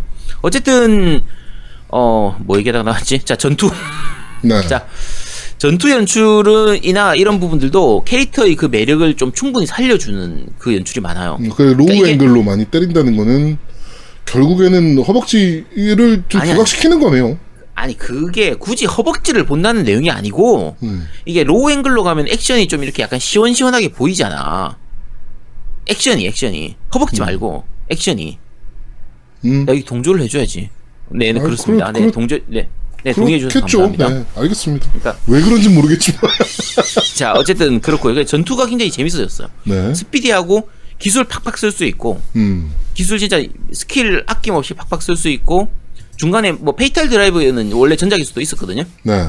그래서 이제 일정 이상 게이지 차면은 초필살기 같은 거 쓸 수 있는 이거라든지 그 다음에 특정 조건을 만족하면 내가 아이템 가지고 있는 이런 거에 따라 가지고 특정 조건을 만족하면 쓸 수 있는 그 궁극기 비슷함 이런 것도 또 따로 더 생긴 게 있어요. 음. 그래서 어쨌든 전투 난이도는 쓸 수 있는 기술이 많아지다 보니까 좀 더 쉬워진 편이고요. 음. 뭐 회복 아이템 쓰고 이런 것들도 좀 쉬워지고 퀵 아이템이라고 해서 이제 원래 내 턴 아닌데도 땡겨가지고 먼저 쓸 수 있는 이런 것도 가능해요. AP 10 소모하면 음. 내 차례가 아니라도 급할 때는 아이템을 바로 쓸 수 있는 이런 것도 가능하기 때문에 어쨌든 여러 가지로 좀 나- 전투 난이도도 많이 낮아진 그럼. 전체적인 게임 난이도가 좀 낮아진 편이라고 보면 되겠네요. 네, 낮아졌어요. 이게 1편도 원래 낮았습니다. 음. 1편도 그 전작들에 비해서 편의성이 굉장히 좋아지면서 난이도가 낮아졌거든요. 2편은 더 낮아진 것 같아요. 음. 되게 라이트해졌어요. 라이트해지고 네, 설명도 되게 간략화돼 있고. 그렇죠. 그- 그랬던 것 같아요. 그러니까 라이자 아틀리에를 원을 설명하면서 아제트님이 게임이 이전작들에 비해서 굉장히 라이트해졌다는 얘기를 했었거든요. 그렇죠. 예, 뭐 연금술을 하는 거 부분이나 뭐 이런 부분들이 많이 캐주얼해졌다라고 얘기를 했는데 이번에는 더더욱 light해진 거네요. 그러면. 그렇죠. 그러니까 원래 아틀리에 시리즈에서 제일 짜증났던 요소 중에 하나가 뭐냐면 시간 제한이에요. 음. 그러니까 이게 따지면 이제 Dead Rising 1, 2에서 시간 제한이 있었던 것처럼 네. 그 어떤 quest가 있다 이러면 그걸 일정 시간 이내에 해내야 돼요. 못하면 game over가 돼버립니다. 음. 2회차로 넘어가야 돼. 그래서 그게 좀 약간 불편하거나 답답한 그런 부분들이 있었는데 어 이제 이번 그러니까 라이자의 아틀리에 1부터 시간 제한이 없어졌어요. 네. 메인 퀘스트든 서브 퀘스트든 거의 시간 제한이 없기 때문에 마음 편하게 할 수 있습니다. 느긋하게 채집하고 느긋하게 뭐 스토리 진행하고 이런 게 가능하기 때문에 어 전반적으로 쉬워졌죠. 캐주얼해졌던 부분이고 그러니까 게임으로 인한 스트레스가 거의 없어진 그런 거라고 생각하시면 되고요. 대신에 이제 스토리 흐름은 사실 1편보다 깔끔하긴 한데 왜냐면 잔가지가 별로 없거든요. 네. 깔끔하긴 한데 깊이는 거의 없습니다. 이게 그 이유가 있어요. 제가 하면서 느끼는 게 네. 우리가 메인 스토리가 있고 서브 퀘가 있잖아요. 서브 스토리가 네네. 있고 메인 스토리가 있는데 얘는 막 그게 섞였어. 음. 그래갖고 시간대 흐름이 일정하지가 않아요. 그게 뭐냐면 내가 스토리 하나를 동시다발적으로 막 이어서 할 수 있어. 그렇죠. 그러니까 원래 있던 메인 스토리가 있는데 그 메인 스토리가 또 두 개가 겹쳐 있어. 밑에 서브 스- 스토리도 막 여러 개도 막 동시에 떠. 그 퀘스트에 만족하는 조건이 되면. 그러니까 시간의 순서가 막 완전 뒤죽박죽이 돼 있더라고. 그러니까 그게 막 나는 되게 싫었어. 그 부분이. 그러니까, 그러니까 이게 서브 스토리가 많아서 재밌는 부분도 있긴 한데 너무 조각 나 있어요. 조각 조각 나 있어서 맞아. 그러니까 거의 테일즈 시리즈에서 페이스챗 정도 분량처럼 진짜 대사 몇 마디 하는 대사 이런 게 그 하나의 이벤트로 이렇게 따로 떨어져 있거든요. 그러니까 이게 쉽게 생각하면은 기, 본 메인 스토리 굵은 스토리 하나가 있고요. 여기 메인 퀘스트 스토리가 있고 각 NPC들 캐릭터별로 하나씩 이렇게 서브 스토리가 있는 거예요. 그러니까 하나씩이라기보다 한 줄기의 서브. 음. 그러니까 아까 주인공 타오라고 치면 타오의 서브 퀘스트가 쭉 있고 그 다음에 다른 애 누구 있, 었지 그, 어쨌든 다른 애들 어. 하나하나 이렇게 있다고 치면 NPC 뭐 상, 카, 카페 주인, 대장간 주인, 그치. 농장 주인 이런 애들이 다 하나하나씩의 서브 퀘스트 라인을 갖고 있어요. 네. 그러면 그게 특정 조건을 만족하면 그 스토리가 뜨는데 얘들을 그냥 번갈아 가면서 계속 하다 보면은 결국은 다 진행하게 되는 이런 구조로 되어 있거든요. 근데 그 특정 조건도 되게 웃겨요. 어디를 그냥 가면 그냥 생겨. 그러니까 음. 그치. 내가 메인 미션 하다가 하려고 막 뛰어가고 있는데 갑자기 뭐가 뽕 하고 이벤트가 생겨. 음. 그래갖고 그 이벤트를 그냥 어쩔 수 없이 봐야 되잖아요. 생겼으니까 이벤트가. 네. 하면 그냥 이상한 스토리가 생겨 있어. 음. 그러니까 이게 내가 그냥 메인 퀘만 쭉 진행해서 그 메인 퀘 스토리를 따라가고 싶은데 음. 중간 중간에 이상한 스토리가 막 생기는 거야. 음. 나도 모르게 그러니까 그게 조각 조각이 계속 계속 파편화되게 이렇게 나와요. 그럼 맞아. 내가 뭐가 되냐면 메인 스토리 진행해도 찝찝한 거야. 이게 남아 있는 퀘스트들이 있으니까 버리자니 애매하고, 애매하고. 하자니 귀찮고 귀찮고 그런 게- 맞아. 근데 그 그러니까 이게- 조건들이 동시다발적으로 되게 많이 생겨요. 음. 음. 그러니까 이 부분은 진짜 호불호가 갈릴 수 있는 게요. 요런 아기자기하게 잔재미를 좋아하는 사람들이면 재밌을 테고요. 네. 그런 거 필요 없고 나는 메인 퀘스트 쭉 밀고 싶은데 이 너무 조각 나 있으니까 좀 귀찮다, 헷갈린다, 좀 자질구레하고 좀 잡다한 느낌이다. 이렇게 해서 싫어하면 좀 싫어할 수도 있는 거죠. 그래서 음. 어, 각, 아까 얘기했던 각 캐, 캐릭터별 서브퀘스트 방식으로 되어 있기 때문에 그 서브퀘스트 하나 끝까지 쭉 밀면 도전 과제가 따지는 이런 방식이에요. 도전 과제도 그런 식이에요. 그래서 약간은 호불호가 좀 갈릴 수 있는 부분이고요. 어, 그, 짜, 근데 짜잘하게 보면 사실은 아까 스토리나 뭐 이런 퀘스트, 서브 퀘스트도 마찬가지인데 자잘한 부분에서 아기자기한 건 되게 많습니다. 음. 그래서 그냥 보면 약간 훈훈한 느낌 주는 이런 것들은 꽤 많이 있어가지고 그러니까 예를 들면 그런 거 있어요 게임 할 때 우리가 메뉴 화면 열잖아요 네. 그러면 메뉴 화면이 항상 똑같은 게 아니라 내가 지금까지 진행된 상황이나 나한테 들어온 지금 등장 인물에 따라서 화면이 달라져요 예를 들면 아틀리에 내 우리 사, 내 사무실 본 그거다 그러면 이제 처음에 한 세 명밖에 없을 때는 세 명이서 이렇게 얘기하는 장면 나왔다가 네 명 늘면은 그 두 명이 또 저쪽 가서 둘이서 얘기하는 이런 장면을 받겠다고 하는데 뭐 길에서 할 때도 같이 뭔가 모험을 나가는 장면 나왔다가 그게 게임 진행에 따라 가지고 메뉴가 달라지거든요. 네. 일러스트가 이렇게 달라지는데 그게 나름대로 꽤 훈훈한 느낌이에요, 사실. 좀 약간 아기자기한 이런 느낌이 있어가지고 요런 잔재미들이나 어, 그런 것들은 좀 괜찮은 편이에요. 나쁘지 않은 편이고 음. 대신에 이런 아기자기한 거 별로 안 좋아하면은 좀 별로일 수 있겠죠. 그리고 라이자가 어차피 중심으로 돼 있기 때문에 라이자가 겪는 여러 가지 일들이 사건들이 그냥 짜잘한 사건들이 많거든요. 네. 근데 이게 꽤 공감 가는 부분도 있고 예를 들면 이게 라이자가 처음 왔을 때 그 도시로 왔잖아요. 시골 애가 도시 왔잖아요. 네. 자 시골 사는 애가 서울로 와서 한다. 제일 처음에 뭘 해야 될 것 같아요? 서울로 올라왔다. 내가 가방 하나 메고 서울로 집을 왔다. 구해야지. 잘 곳. 그치 집을 구해야 될 거 아니야. 음. 자 그러면은 어떤 원룸을 구할 거예요? 뭐 어디를 구할 거야? 자 제아동이 왔다고 쳐요. 음. 내가 시골 살다 왔거든. 그럼 음. 집을 어떤 집을 구할 거야? 서른다섯 평 아파트 이런 거 못 구할 거 아니야. 그 일단 원룸부터 시작해야지. 자 원룸에 갔더니 집세가 열나 비싸. 어. 졸라 비싸지. 느낄 거 아니야. 어. 그런 그런 느낌의 내용이 조금 나옵니다. 아. 이게 뭐라 그러냐면 우리 섬에 있는 모든 빈집을 다 구할 돈으로 어. 여기는 한 달 생활할 수 있다고. 뭐 그런 식으로 어. 물, 물가가 다르거지. 우리 어. 섬에 있는 모든 빈집을 다 빌려도 이 금액은 안 나올 거라고. 어. 그렇지. 근데 그게 더 웃긴 그러니까- 거는 서울 사람들이, 그러니까 서울 도시 사람들이 뭐라 그러냐면 그걸 보고 얘가 어 그게 어 너무 비싼데 이런 표정을 지으니까 나는 야 이게 비싸? 야 음. 이거 그냥 되게 싼 가격인데 이러는 느낌? 어. 엄청 싸게 주는 건데. 그러니까 그런 식의 잔재미들이 되게 재밌는 게 많아요. 옆에서 보면 약간 그냥 좀 킥킥댈 만한 그런 부분들도 좀 있는 부분이고, 음. 어, 그때 이 제아동님이 이거 내가 하지 말라고 했다는 얘기한 게, 내가 1편을 안 했는데 2편을 하냐 마냐 이걸 물어봤잖아요 처음에 나한테 음, 맞아요. 사실 이거 물어보시는 분들 많아요. 1편 안 하고 2편 해도 되나요? 이거 물어보시는 분들 꽤 많거든요. 음, 근데 이게 1편을 안 하면 2편을 재미를 느끼기가 좀 힘들어요. 맞아. 그 캐릭터들에 왜냐면- 대한 그게 있어서 힘들어. 그치? 그러니까 이게 2편에 나오는 캐릭터의 절반 이상이 1편에 나왔던 애들이에요. 음, 그리고 얘들을 대상으로 한 아까 서브캐스트가 진행된다고 했잖아요. 네.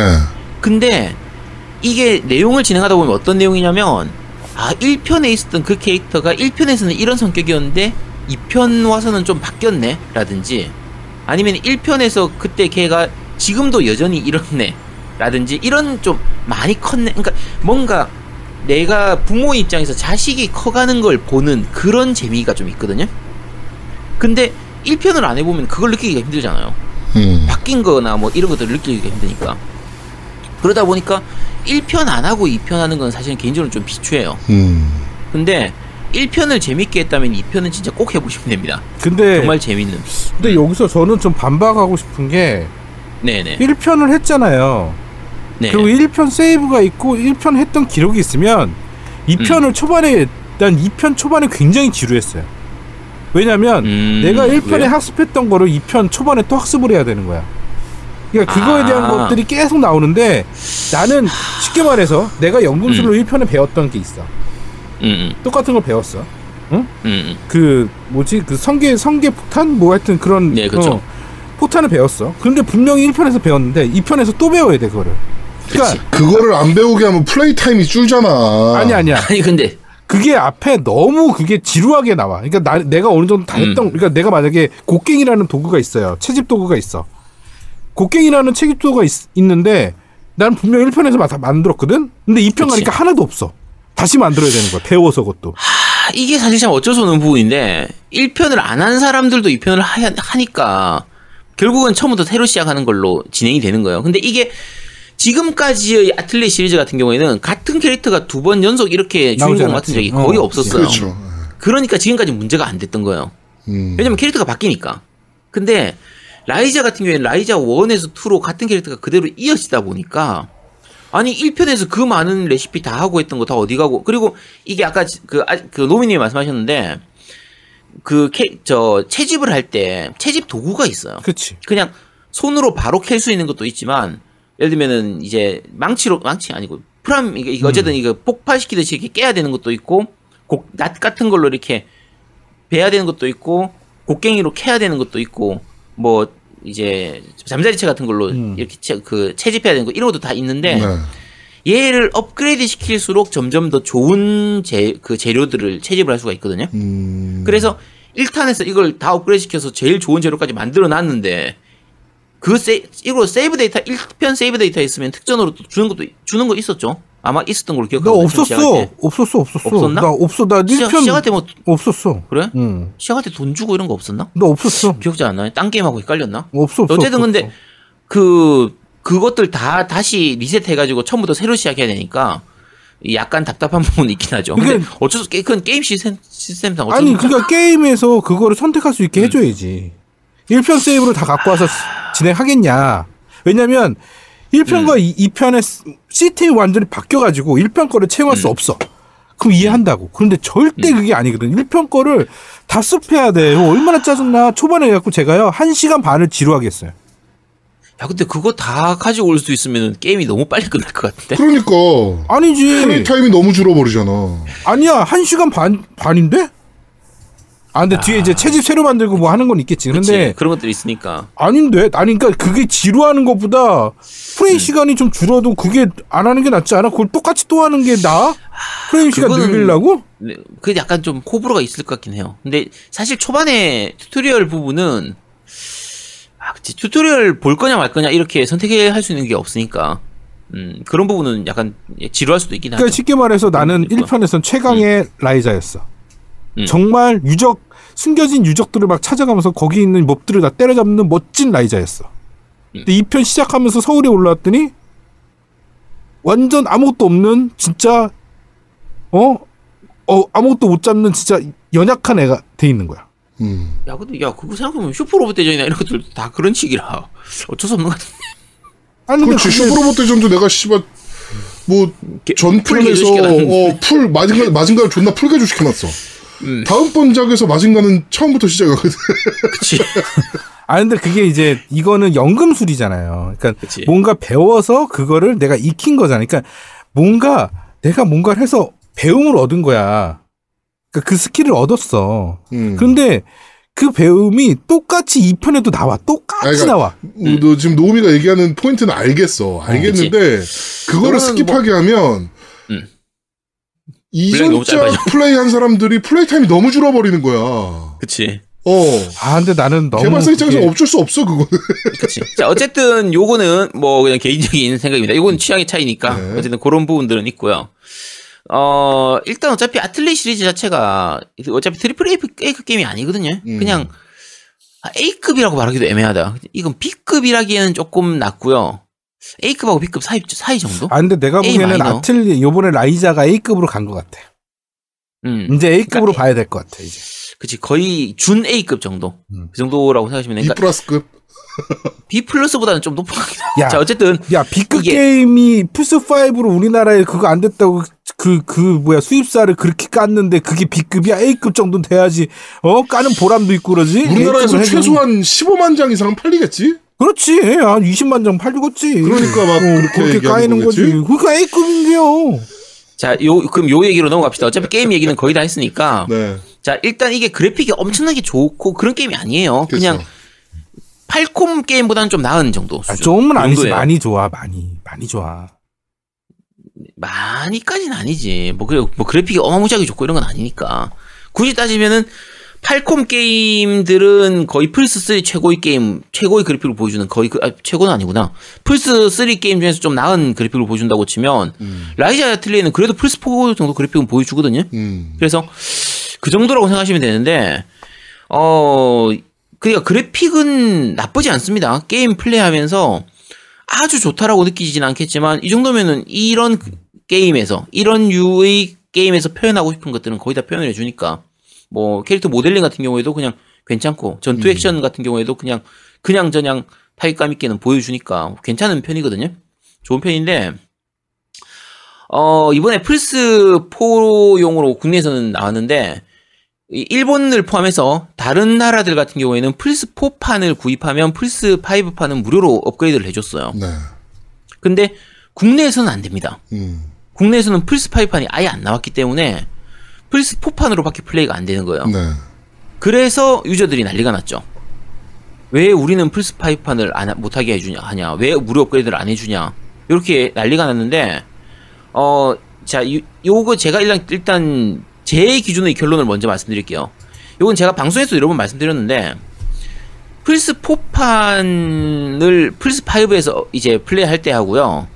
플스 5판을 플레이할 때 하고 많이 차이는 안 납니다. 음. 어차피 그래픽이 그렇게까지 좋은 게임이 아니기 때문에 음. 체감할 수 있는 가장 큰 차이는 뭐냐면 처음 게임 시작할 때 로딩 화면. 자, 음. 그 노미님 이거 혹시 잔로딩이라든지 이런 거 많이 느끼셨어요? 음, 좀 게임할 길어. 생각보다 길었어 나는 개인적으로. 때? 잔로딩이 음 생각보다 길었어. 게임 하는 도중에? 음.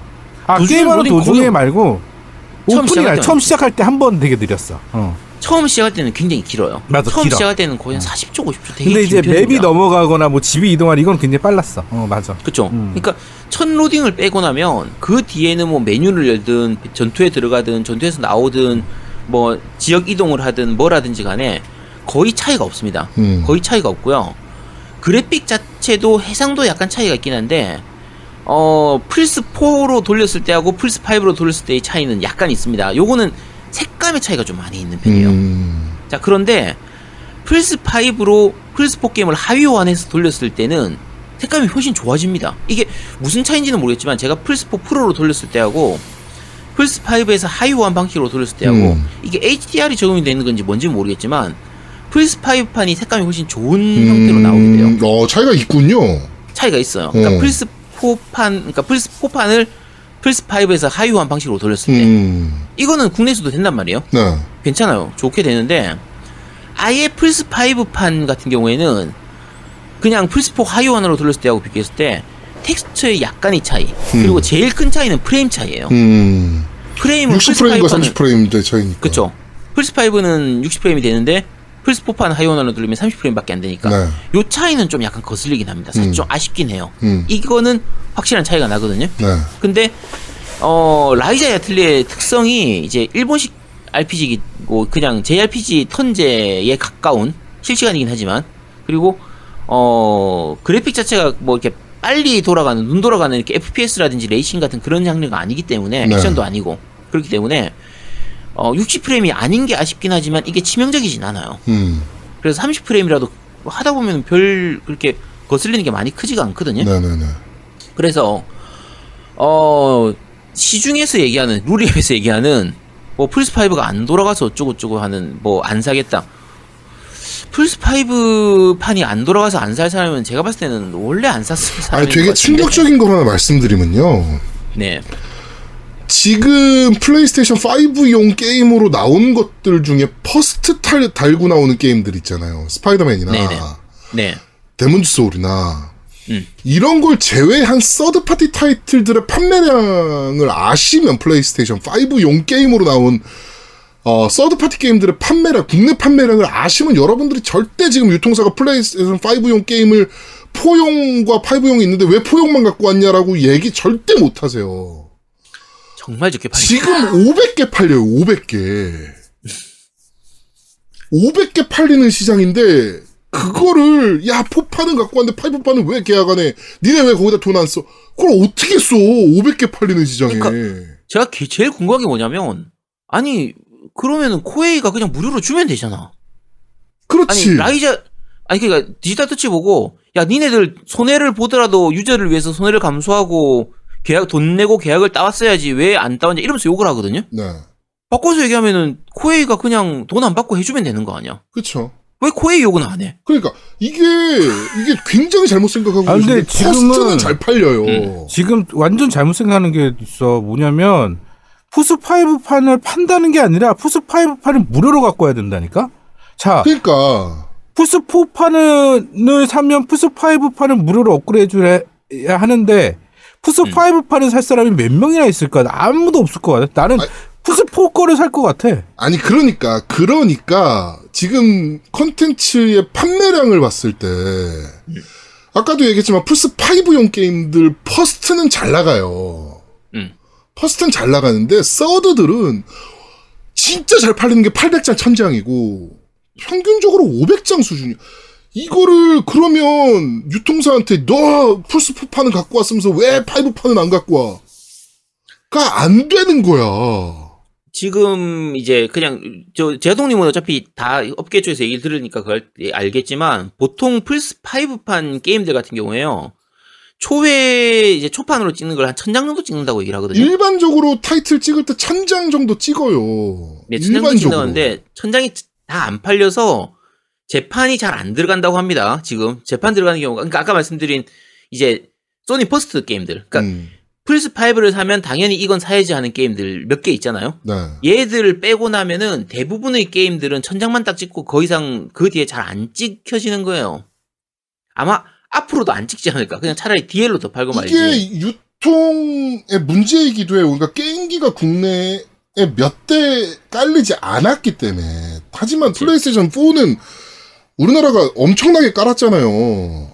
그치. 근데 그에 비하면 플레이스테이션 5는 정말 지금 이몇 분의 1 수준이라 그래야 되는 거야, 이게. 50분의 1 정도 될 거예요. 50분의 1보다 더 할걸? 하여튼 뭐 그래요 수준이 그런데 거기다 대고 야 플스4판을 갖고 와서 그건 잘했어 한 거라도 했어? 잘했어 근데 플스5판은 왜 안 갖고 와? 너희 왜 유저한테 돈 안 써? 어떻게 돈을 써? 자, 이게 여러분들이 착각하는 게 라이자 야틀레이 2가 어마무시하게 잘 팔린 게임이 아닙니다. 라이자 야틀레이 1이 생각외로, 생각외로 잘 팔리긴 했어요. 음. 잘 팔리긴 했는데 아까 제가 제한대 형님한테 얘기했지만 1을 안 했으면은 2는 하지 마라라고 얘기를 하는 이유가 오- 그럼 바꿔서 얘기하면 1을 한 사람들을 대상으로 2를 팔아야 된단 말이야. 음, 그럼 대부분의 이런 시리즈들은요. 1보다 2가 적게 팔립니다. 당연한 얘기지만. 음. 자, 섬계 원이 예를 들면 5만 장이 팔렸다고 쳐요. 5만 장 안 팔, 5만 장 안 팔렸겠지만, 자, 어, 섬계 원이 만약에 5만 장 팔렸다고 칩시다. 섬계 원 안 하고 섬계 2를 바로 할 사람이 있겠어요? 그치 성계2를 그러면, 성계 1이 5만 장 팔렸으면 성계2가 잘 팔려야 5만 개라고 아니, 그게 진짜 미친 듯이 팔리면 5만 개고요. 자, 섬계 1이 만약에 5만 장 팔렸다고 치면 섬계 2는 당연히 잘 팔려야 2, 3만 장이에요. 그치. 섬계 5만 하고 포기한 사람- 사람도 많으니까. 자, 그러면 섬계 3로 가면요. 만 장에서 2만 장이 되는 거예요. 섬계 4로 가면 더 줄어들게 되는 거예요. 당연히 그렇게 되는 겁니다. 뒤로 갈수록 점점 줄어들 수밖에 없어요. 유저 풀 자체가 1을 안 하고 2를 하는 사람도 없고 2를 안 하고 3를 하는 사람이 없으니까 라이자 아틀리에 같은 경우에 지금 2가 실제로 재고가 많습니다. 음. one 같은 경우에는 사실 물량이 부족했었거든요, 초기에. 그래서 음. 프리미엄 붙고 이랬었는데, two 같은 경우에는 지금은 사실은 약간 덤핑 수준에 가까울 정도로 재고가 많이 있는 편이에요. 생각 외로 많이 안 팔리는 부분이 음. 있어가지고. 자, 근데 그럴 게임에다가 대고, 유, 그, 유통사가 손해를 봐가면서 플스5판을 가져오라고 하면 미친놈들 아니야, 이거. 그러니까 그러니까, 뭐 이런 내용을 유저들이 다 알아야 될 필요는 없지만 음. 사실은 조금만 생각해 보면 이게 그러니까 안 가져왔다? 왜 안 갖고 왔지? 그럼 코에이가 새로 계약을 요구했지? 그러면 돈을 더 요구했을 거야. 그러면 잠깐만 우리나라에 지금 플스 5가 어느 정도 깔렸을 것 같은데 그럼 타이틀 장착률이 몇 퍼센트야?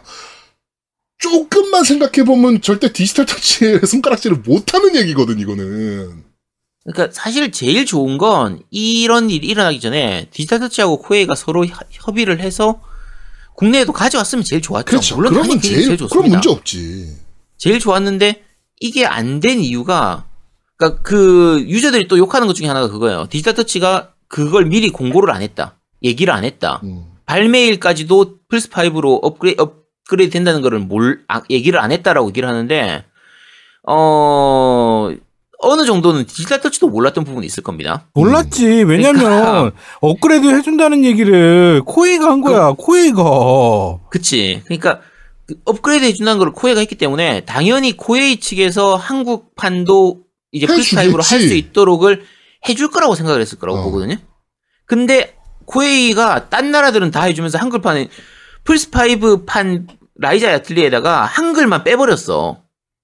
음. 자 만약에 차라리 글로벌 이제 이제 롬 기준으로 해가지고 글로벌 패키지를 기준으로 했을 때 거기다가 중문판이나 이런 거 만들면서 거기다가 한국어를 집어 넣어주면 될 거 아니야. 음. 플스4판 한글화 하면서 플스5에다가 한국어 버전으로 한국어화 파일을 넣어주면 될 거 아니에요. 음. 안 넣었단 말이야. 음. 왜안 넣었겠어? 이건 코에이가 잘못된 거지 이거. 그러니까 이게 사실은 생각해 보세요. 아제트랑 저랑 아제트 한이어를 내가 12월에 간다고 예약을 했어. 올해 12월에 내가 갈게. 그리고 예약을 했어. 그리고 아제트한테 원래 있던 금액을 돈을 줬어. 12월에 예약하기로 하고. 그러니까 7호비를 줬어요. 12월에 예약하고. 그런데 아제트가 11월 달쯤에 12월에 오는 사람 손님들에게는 어 추가로 어떤 더 한이 약을 더 주기로 한 거야. 이벤트를 한 거야, 얘가. 그럼 내가 12월에 갔을 때 당연히 그 이벤트가 나한테도 혜택이 된다고 생각하지. 나는 3월 지금 1월 1월에 얘기했으니까 12월에 가도 그 혜택을 못 누릴 거야. 이렇게 생각하나? 누가 그렇게 생각해? 당연히 해줄 거라고 생각해. 당연히 해줄 거라고 생각하지. 그거 아제트가 딱 가서 원래 해줘야 되는데 왜 난 안 해줘? 그럼 아제트가 나한테 넌 1월에 얘기했잖아. 이렇게 하나? 그러니까 디지털 터치도 혼나야 되는 부분은 분명히 있어요. 포인트가 있어. 그게 음. 아니란 체크. 해주겠지. 어, 야, 안 해주겠어? 라는 생각. 그래 지금 이- 하여튼 이건 저희 생각. 뇌피셜이긴 하지만 제가 유통사에서 여태까지 일해본 단연간의 경험을 봤을 땐 야, 전 세계적으로 다 해주는 건데 한국만 안 해주겠어? 해줄걸? 이라는 아니란 생각도 있었을 것이다. 그거를 코에이에 꼬치꼬치 캐물어 가면서 체크 안 한 것도 문제. 그렇지. 코에이는 한국이라는 유통, 한국에 코에이가, 코에이 코리아가 없는 상황에서 코에이의 게임을 모두 다 총괄하고 있는 디지털 터치에 정확한 notice 안 해준 문제. 야, 니네 그렇지. 안 돼? 그렇지. 니네 안 우리 돼라고 했으면 코에, 디지털 터치는 고민이라도 했겠지. 이거, 씨발, 안 되면 안 되는데? 그치. 욕 먹을 텐데? 뭐, 아, 그러니까 이런 생각이라도 했겠지. 저게 그러니까 중요한 거예요. 제아도목이 얘기한 게 진짜 중요한 게 뭐냐면 내가 만약에 저 뉴스에 대해서 코에이의 뉴스에 대해서 관심이 없었어. 그러니까 계약을 했는데 내가 뭐딴 일을 보느라고 저거 관- 뉴스를 못 봤어. 만약 예를 들어서. 그래서 저거의 관계를 몰랐어. 그런데 내가 얘기했잖아. 그러니까 다른 사람이 얘기한 그, 그 업체에서 그렇게 하기로 얘기했으면 그 업체가 알려줘야지. 음. 내 물건을 사가는 때 얘기해줘야지. 아니 딴 것 딴 것도 나서 자 코에이에서 본사 측에서 관리를 해- 그 얘기했던 게 플스4판을 사면 플스4판, 플스5판을 무료로 업그레이드 해주겠다라고 본사 측에서의 정책이잖아요. 그렇지. 자, 그러면 플스5판 내에다가 한국어를 넣어놨어야 돼요, 당연히. 음. 지들이 안 넣어놨단 말이야. 그러니까 이게 그러면 이게 막- 그러니까 이 처음에 국내에서 디지털, 디지털 터치가 플스5판을 심의를 안 받았습니다. 음. 플스4판까지만 심의가 돼 있어요. 스위치하고 플스4판만 심의가 돼 있거든요. 자, 그런데 만약의 경우에 이 중문 어차피 우리나라가 아시아판 쪽으로 들어가기 때문에 국내판 디스크를 넣어 가지고 대만 걸로 돌리면 대만이나 홍콩 걸로 돌리면 저희가 중문으로 게임을 할 수가 있어요. 게임을 할 수 있어요. 플스 5 그래서 저 같은 경우에도 디스크 넣고 홍콩 계정으로 해 가지고 플레이를 했었거든요. 자, 근데 그러면은 플스 5판 게임이 가능합니다. 음. 그러면 코에이 측에서 플스 5판에다가 한국어를 안 넣은 부분 자체가 이거는 코에이가 노린 거거든요, 아예. 음. 그러면 다른 나라 건 다 넣어주는데 왜 한국어를 안 넣어줘? 플스4판에 있는 한국어를 플스5판에 안 넣어줘. 만약에 거기라도 넣어줬으면요. 유저들이 우회해서라도 한국어판을 플스5판을 할 수가 있게 돼요. 그렇죠. 홍콩 계정을 만들어가지고 플레이를 하든 뭐라든 이렇게 할 수가 있게 되는데 아예 플스5판에 한국어가 안 들어가 있다 보니까 할 수 있는 방법이 없는 그러니까 거예요. 이게 저희가 말하는 포인트는 해당 사건에 대해서 유저들이 욕하는 게 잘못됐다라는 게 아니고 음. 포인트를 잘못 잡았다는 거예요. 대상을 잘못 네. 잡았어요. 그러니까 원점 타격해야 될 곳이 디지털 터치가 아니고 코에이라는 얘기야. 이 코에이 개새끼들 그걸로 왜안 해줬어? 그치. 가 돼야 되는 거지. 음. 보따리 터치 씨발 새끼들 이거 니네가 계약을 안 해가지고 어 한글 우리나라만 플스 5 판이 안 나오고 이거를 욕할 수는 없다는 거지. 이게 코에이 코리아가 한국에 없는 이유이기도 하고요, 사실은. 음. 코에이 코리아가 왜 없어졌는데? 돈이 안 돼서.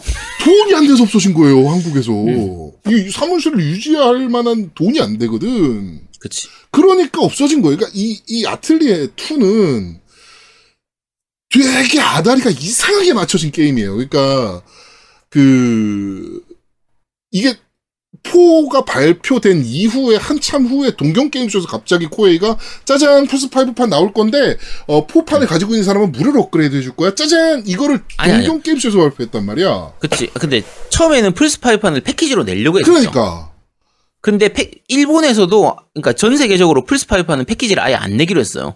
왜 안 내기로 했어요? 플스 5이 안 팔길 크거든. 그러니까. 그러니까 이제 한국 입장에서는 어 그래 그러면은 플스 5 판을 계약을 해야 되니 어 그럼 몇 장부터 해야 돼? 코에이 특성상 절대 초회파는 천장 이상 천장 가지고 안 찍어줬을 겁니다. 제가 생각했을 때. 코에이가 유명하죠. 그 코에이 유명해요. 특성상 야 한글화도 해야 되고 최소 그러면은 한 4, 5천 개는 가져가야 돼. 라고 얘기했을 거야. 내가 장담하건데. 그러면 디지털 터치 입장에서는 걘또 때리겠지. 야 이게 플스5 초창기고 4, 5천 개 갖고 오면 진 짜 잘 팔린다 그랬을 때 천 개 팔아. 그럼 4천 개는 씨발 이건 먹고 죽어야 되는데?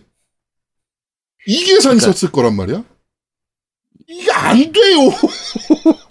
이게 안 여러분들이 거야, 이게. 그러니까 이 이번에 하면서 욕하는 사람들 중에서 그게 있어요. 디지털 터치를 욕하거나 이렇게 하는 경우가 있는데 어 예전에도 말씀드렸지만 디- 원래 아틀리에 시리즈가 한글 한국어가 안 되다가 특히 앞에 이제 진삼국 무쌍 같은 경우도 마찬가지고 음. 코에이 쪽 게임들이 한국어가 안 되고 정발조차도 안 되는 시기를 겪다가 그거 한국어화 해서 가져오기 시작한 게 디지털 터치예요. 디지털 터치가 없었으면 아예 우리가 아틀리에 시리즈를 중간에 한국어 한국어로 즐기지도 못해. 그렇지. 게다가 중간에 지숙 써가면서 오프닝도 한국어화 다 해주고 음, 마케팅도 한국 해. 네 localization 다 하고 마케팅도 그런 다- 될것 같습니까? 그거 다 디지털 터치가 이거 해서 한 거란 말이에요. 네. 근데 지금 와서 디지털 터치를 뭐 보따리 터치니 뭐 하면서 욕하질 않나. 게다가 자 여러분 상식적으로 생각해 보세요. 최근에 코에이 쪽에서 제일 큰 대작이 인왕이에요. 음. 인왕을 디지털 터- 터치가 냈나요? 아니죠. 자 소니가 인왕을 디지털 터치가 냈으면은 디지털 터치가 제대로, 제대로 좀 돈을 벌 수 있었을 거예요. 대작이니까. 냈- 음. 근데 왜 하필 대작인 인왕은 소니에서 가져갔을까?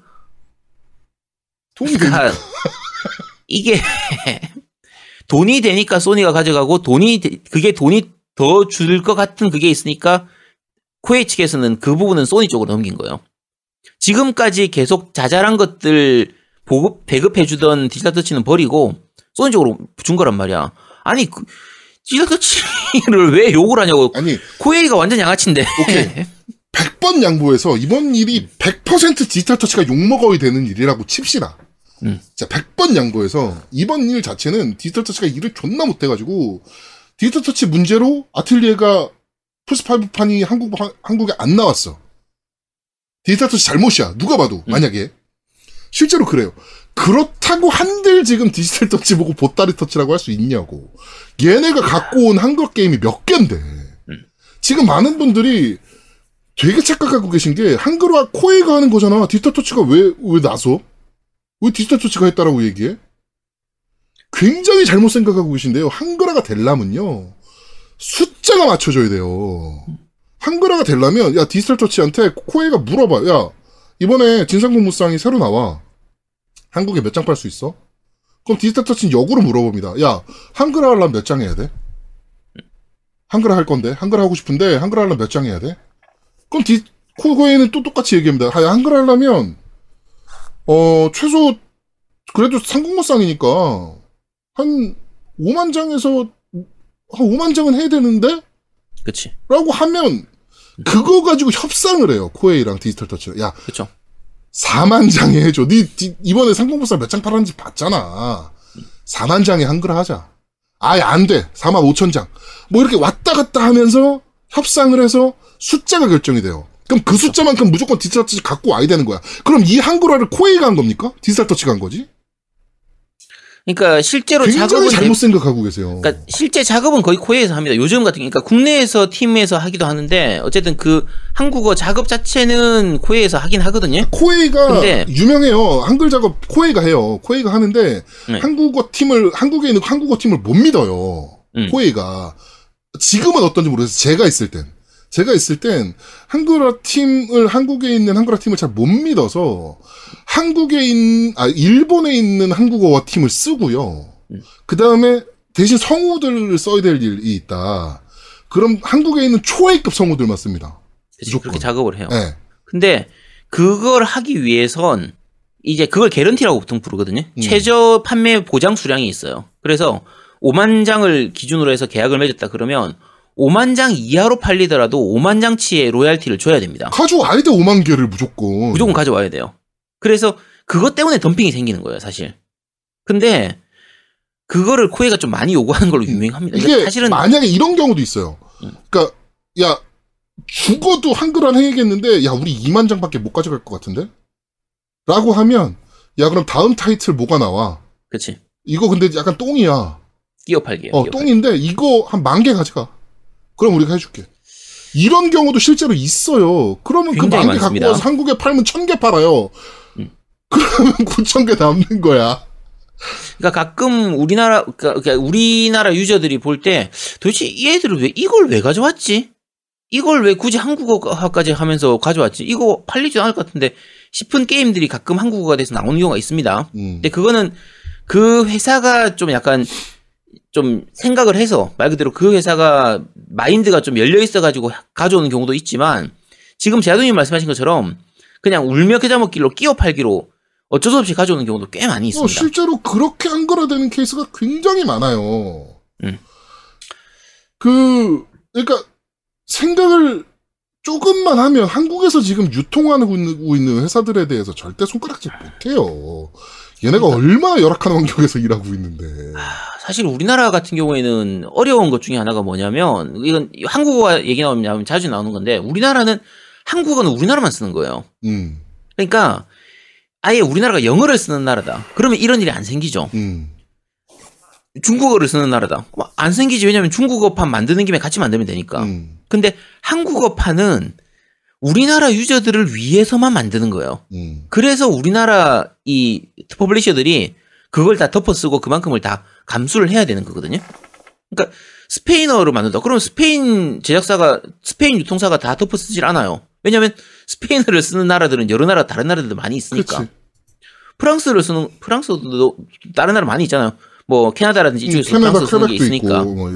그러니까 차라리 그런 식이면 괜찮은데 한국어는 우리나라밖에 안 쓰기 때문에 결국은 우리나라 publisher들이 다 그걸 감수를 해야 되거든요. 음, 그런데 그거를 지금 욕하고 있으면은 그러니까 한글화 잘해주는 유통사들, 그러니까 한글화를 안 해주는 유통사들은 사실은 뭐 때에 따라서 손가락질 할 수 있다라고 생각을 해요.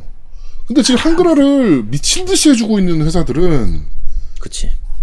진짜 박수 쳐줘도 부러, 이건 부족한 상황이에요. 지금 한국의 콘솔 게임 아, 바, 아그 저희가 저번에 말씀드렸잖아. 퍼센테이지가 몇 퍼센트 차지하고 있는지. 그러니까 제가 지난번에 이제 몽연 같은 경우에 그 메이플라워 엔터테인먼트가 그 한국어 번역하는 번역가한테 이제 제대로 보상 안 해주는 부분 때문에 좀 약간 논란이 있었잖아요. 네. 그때도 잘못한 부분은 있지만 어쨌든 메이플라워를 약간 응원했던 부분이 그 그런 식의 부분이에요. 그래도 한글화를 잘 해주는 회사고 디지털 터치가 그렇게 큰 회사가 아닙니다. 돈 많은 회사가 아니에요. 아유. 되게 영세해요. 네. 근데 그런 곳에서 열심히 한국어화 해주고 하는 부분은 있으면 박수 쳐줘야 됩니다. 그럼요. 응원해줘야 되는 부분이거든요. 우리나라 게임 시장이 그렇게 크지가 않기 때문에 크긴 큰데 콘솔 게임 시장은 작아요. 그러니까 잘 이해를 좀 해주시고요. 우리가 이렇게 얘기해도 루리웹에 있는 그 날뛰는 애들은 뭐 안 듣겠죠. 그렇죠. 들어도 아- 이해를 안 할 테고. 음, 그러니까 아, 네. 자. 그렇습니다. 한국 예. 유통사에서 딱 하루만 일해보면 절대 한국 유통사 욕 못합니다. 얘네가 얼마나 치열하게 일하고 있는지. 자 어쨌든 라이자 야틀리에 2는 충분히 재밌는 게임이니까 네. 어, 원 재밌게 하셨으면 꼭 해보시도록 하시고 만약에 원도 못 해봤다 그러면 원부터 시작해서 달리시면 됩니다. 저 예전에 아틀레 시리즈를 조금이라도 해봤거나 아틀레 시리즈를 재밌게 한 적이 있다라고 하면 이거는 무조건 재밌을 게임이에요. 라이자 아틀레는 정말 잘 만든 게임이니까 네. 한번 해보시기 바랍니다. 자, 이번 주 그런데 말입니다. 라이자의 아틀리에 2에 대해서 얘기해봤습니다.